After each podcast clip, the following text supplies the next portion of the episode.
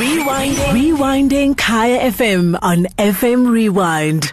My Money and Me with Sumitra Naidu every Tuesday from 8 to 9 p.m. Kaya FM, home of the Afropolitan.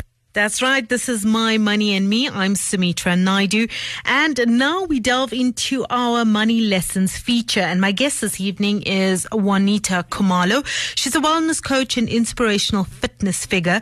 Um, she has her own uh, boot camp powered by Fit Life magazine. And she has her own website, um, trovewellness.com she's quite a dynamic influencer in the competitive world of fitness coaching.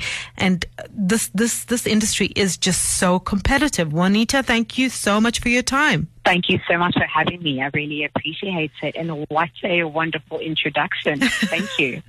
I think it is, you know, everybody is selling. I mean, you know, there's this wonderful um, videos that goes around on Twitter. I can't remember the names for the life of me, but it takes you back to the days of Jane Fonda and, you know, those high socks and the tights and those exercise movements. I mean, it's, it's, it's been around forever. People have been selling fitness, teaching fitness, mm. influencing on fitness for years and years and years. And this is why I feel that it's such a competitive industry. But you've actually made a name for yourself. So tell me a little bit about you. Thank you so much for that. I mean, um, my per- my personal fitness journey started two years ago, and I was at a point in my life where I was not um, okay. I had just gone through a very very bad breakup. My my grandmother had just passed on. I piled on the weight because of emotional eating, something that us most women would do, and I piled on 15 kilograms. But one day I looked in the mirror and realized that I could not recognize the woman looking back. She, it was, it was just not who I am. And I told myself, I'm going to reclaim my power back and I'm going to do so through fitness and wellness. I simply started changing my eating habits, started exercising more. And to be quite honest, and it's, I can never look back. And I believe also during my journey as well, I also made sure that I invested in my mental well-being because I've always believed that I always believe in holistic wellness, which entails taking care of yourself, not just physically, but ensuring that you are mentally fit as well mm. as spiritually fit. And that's how Trove Wellness came about because more women started being interested in my journey, and I realized that you know what, um, like I said, entrepreneurship came to me as a as not as a mistake, but you know as a result of that, I realized that you know what, I need to create platforms where I can share resources and tools to help empower other women that are on a similar journey and are trying to actually actualize their best self. And that's how Trove ultimately got formed. And like I said, right now we do host a couple of fit camps and we've got an online platform and on that platform host, uh, host uh, resources such as articles on nutrition, fitness. I've got my own wellness podcast. There's wellness directory. And of course, I've got future expansion plans which will be rolling out through the course of the year. It's so interesting. You know, I read some of uh, some of the notes on you, and you say, you know, your fitness journey started when you realized that you were slowly falling out of love with yourself. Mm. Mm. That is such an amazing statement. I mean, it, it's so powerful. It's so packed. So completely. I think one of the biggest issues is that we tend to undermine ourselves. We do not realize our value and we don't understand the root of you becoming the best version of yourself. Start with loving yourself. Because once you love yourself, it's easy for you to set boundaries where you need to set boundaries. It's easy for you to be disciplined because you realize that this is an act of love towards yourself. It literally, it's something which filters across the entire, all spheres of your life. And it simply comes from realizing that you need to love yourself more. And to be quite honest, we are spread so thinly in this day and age, particularly mm. as women. We are mothers, we are, we are expected to be career women, an entrepreneur, a daughter, a wife, and so many things. And one thing that the system has basically done is like not centralized as taking care of ourselves. And you need to realize and prioritize because if you don't do it, no one's going to do it for you. And if you do not, if you fail to prioritize your helping, your well-being, um, there's not going to be anything in your cup to fall, you know, and that's essentially how we crash, how we burn. And, you know, like I say, majority of the diseases that we're going to die from in the near future, majority of it are self-imposed which are lifestyle diseases, things that we could have basically avoided. And that's why taking care of yourself holistically in this day and age is super, super crucial, especially now during the pandemic. A strong immune system is very important, so you need to make sure that you keep yourself moving on a day to day basis. Do you find that there is an important link between your physical wellness, your mental wellness, and your bank account, your financial wellness? I 100% completely agree to, to that. Um, look, one of the things that I realized, especially when I embarked on my wellness journey, is that um, investing, you need to invest in yourself. And, and one of the investments that we tend to neglect is our wellness. Hence why I've decided I have something called my wellness budget. And to me, my wellness budget entails um, having enough money in my account for my therapy sessions. And mind you, therapy is not just something which is recommended for when something is wrong, broken, but could literally just be there as a well, functioning machine to service your mental well being. Just like we need to nourish the body, we need to nourish the mind. So, such as, you know, my wellness budget entails my therapy sessions, it entails my antidepressants because I used to suffer from um, depression, anxiety, insomnia. So, it my medication as well as my therapy sessions. That's something which I do not compromise on. And that's something which is ingrained in my month to month budget, my wellness budget. If you are not physically in the right space, it does, of course, affect your physical well being as well as your financial well being, mainly because of the fact that it all starts in the mind. Mm. Hence why taking care of the mind is so, so important. In order for you to wake up and train, you need to mentally convince yourself. In order for you to wake up and decide to prep your meals and make sure that you're eating healthy, it comes from the mental, it's all mental game. In order for you to be able to plan accordingly, financially, it comes to deciding, you know what, these are my savings and this is what I'm going to invest in and this way I'm going to curb my spending and this way I'm going to identify unnecessary expenditures. It starts with you being mentally fit. Being mentally fit is the crux of your mental, of your wellness and that's something that, like I said, it does go into every single facet of your life. So you say your journey, you know, the journey into fitness actually started a few years ago when you were falling out of love with yourself. You realized you put on a, lo- a, a lot of weight. But growing up, was there anything to shape your views around money? What was it like growing up? Um, was there money always available? I mean, you know, or, or was it a struggle? Mm. So to me, I do not come from a wealthy home. In fact, I come from, I'd say, um, not, I was not privileged. So for me, like my mom was a sales lady, my father was a teacher, and I had to pay for my own varsity fees through getting a scholarship and so forth. So money was not something which was just like available to me as a kid. And that taught me a lot about like um, spending, only spending wisely. For example, I used to make sure that, you know what, I do not have the money to take tuck shop money every single day and buy a pizza and cold drink and sweets and so forth like other kids. So what I used to do is that I used to make sure my mom buys a necessary food, loaf of bread, um, loaf of bread, ham, mayo, and lettuce and tomatoes and, and you know cheese, which came out to be so much more affordable compared to like what you'd buy if you took money to school. And then the money I took literally was to buy like you know five rand or so to buy like a few sweets, like two three sweets on you know every now and again during the week. And but that was simply about it.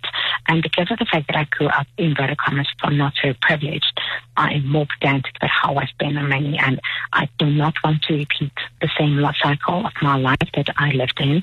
Therefore, I want to make sure that I have a better life and my children to get to have better lives where they've got things such as, you know, um, savings for their education in place and, you know, trust funds if necessary. But I know that, like, I grew up with money very, very strictly. And because of that, I know not to spend money. I People probably assume that I spend money on quite a lot of things. That is actually the, the complete opposite.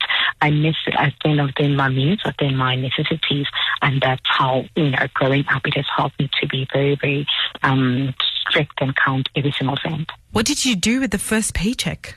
What did I do with my first paycheck? When was it? I was still studying, but um, and that was because of the fact that like I had to pay some of my. I actually paid my deposit for my last year studying. So I actually, what I did was I used to work. I worked during the holidays, November, December, January in retail, and you know that that's peak time. So what I did was that I made enough money to actually pay off my deposit. Look for the at next year. That's what I and that's what I did. And like I said, I took myself to school, so you know I, I didn't have the luxury of you know slashing or you know or like just intentionally spending the money. So that's what I did. And then when I, so what I did was that, but that is the year in my final year of study where I switched from studying full time to part time, Mm-hmm. and then and then I worked full time. So I did that in order to be able to pay for my rent and in order to be able to pay for the rest of my fees for my final year of study. But surely there are some weaknesses. Is there anything that you that you spend an extra amount of money on? Do you ever spoil yourself with anything? Like um, if I was We're not going to to judge you. I know, but I'm not, I'm not gonna. I'm not gonna lie. My taste in food is expensive.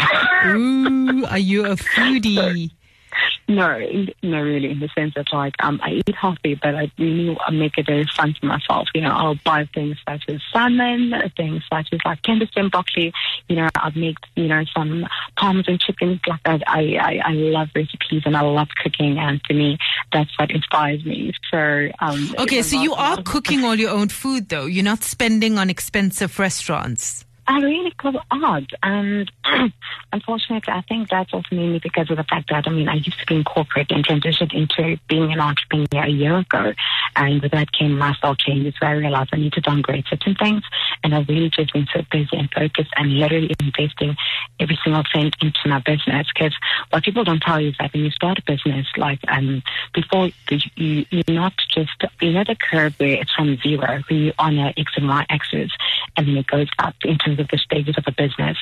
There's a part where underneath the axis on the left, and that's when you need the most investment from. And the only people that can invest in you during that period hmm. is either your friends, family, or fools. I mean, because your idea, your business is still at an idea stage, and no one's willing to take the kind of risk because there's no guarantee it'll work. So, majority of my funding actually went into that part of the business, the conceptualization. I mean, I remember I used my I used my bonus from when I was in corporate, put money in there. So literally every single money that I did through my other income streams, such as being a social media influencer, a bit of that money, I took it and I invested it in my company. And yes, right now we have I've gotten to a point where the business, the events that I'm doing are profitable now and we have managed to become profitable, break even and get into the profitable zone. Um there's still we still need to quite a bit of money, but like the edging's gone from the negative to going into the positive where it's a self-sustained business.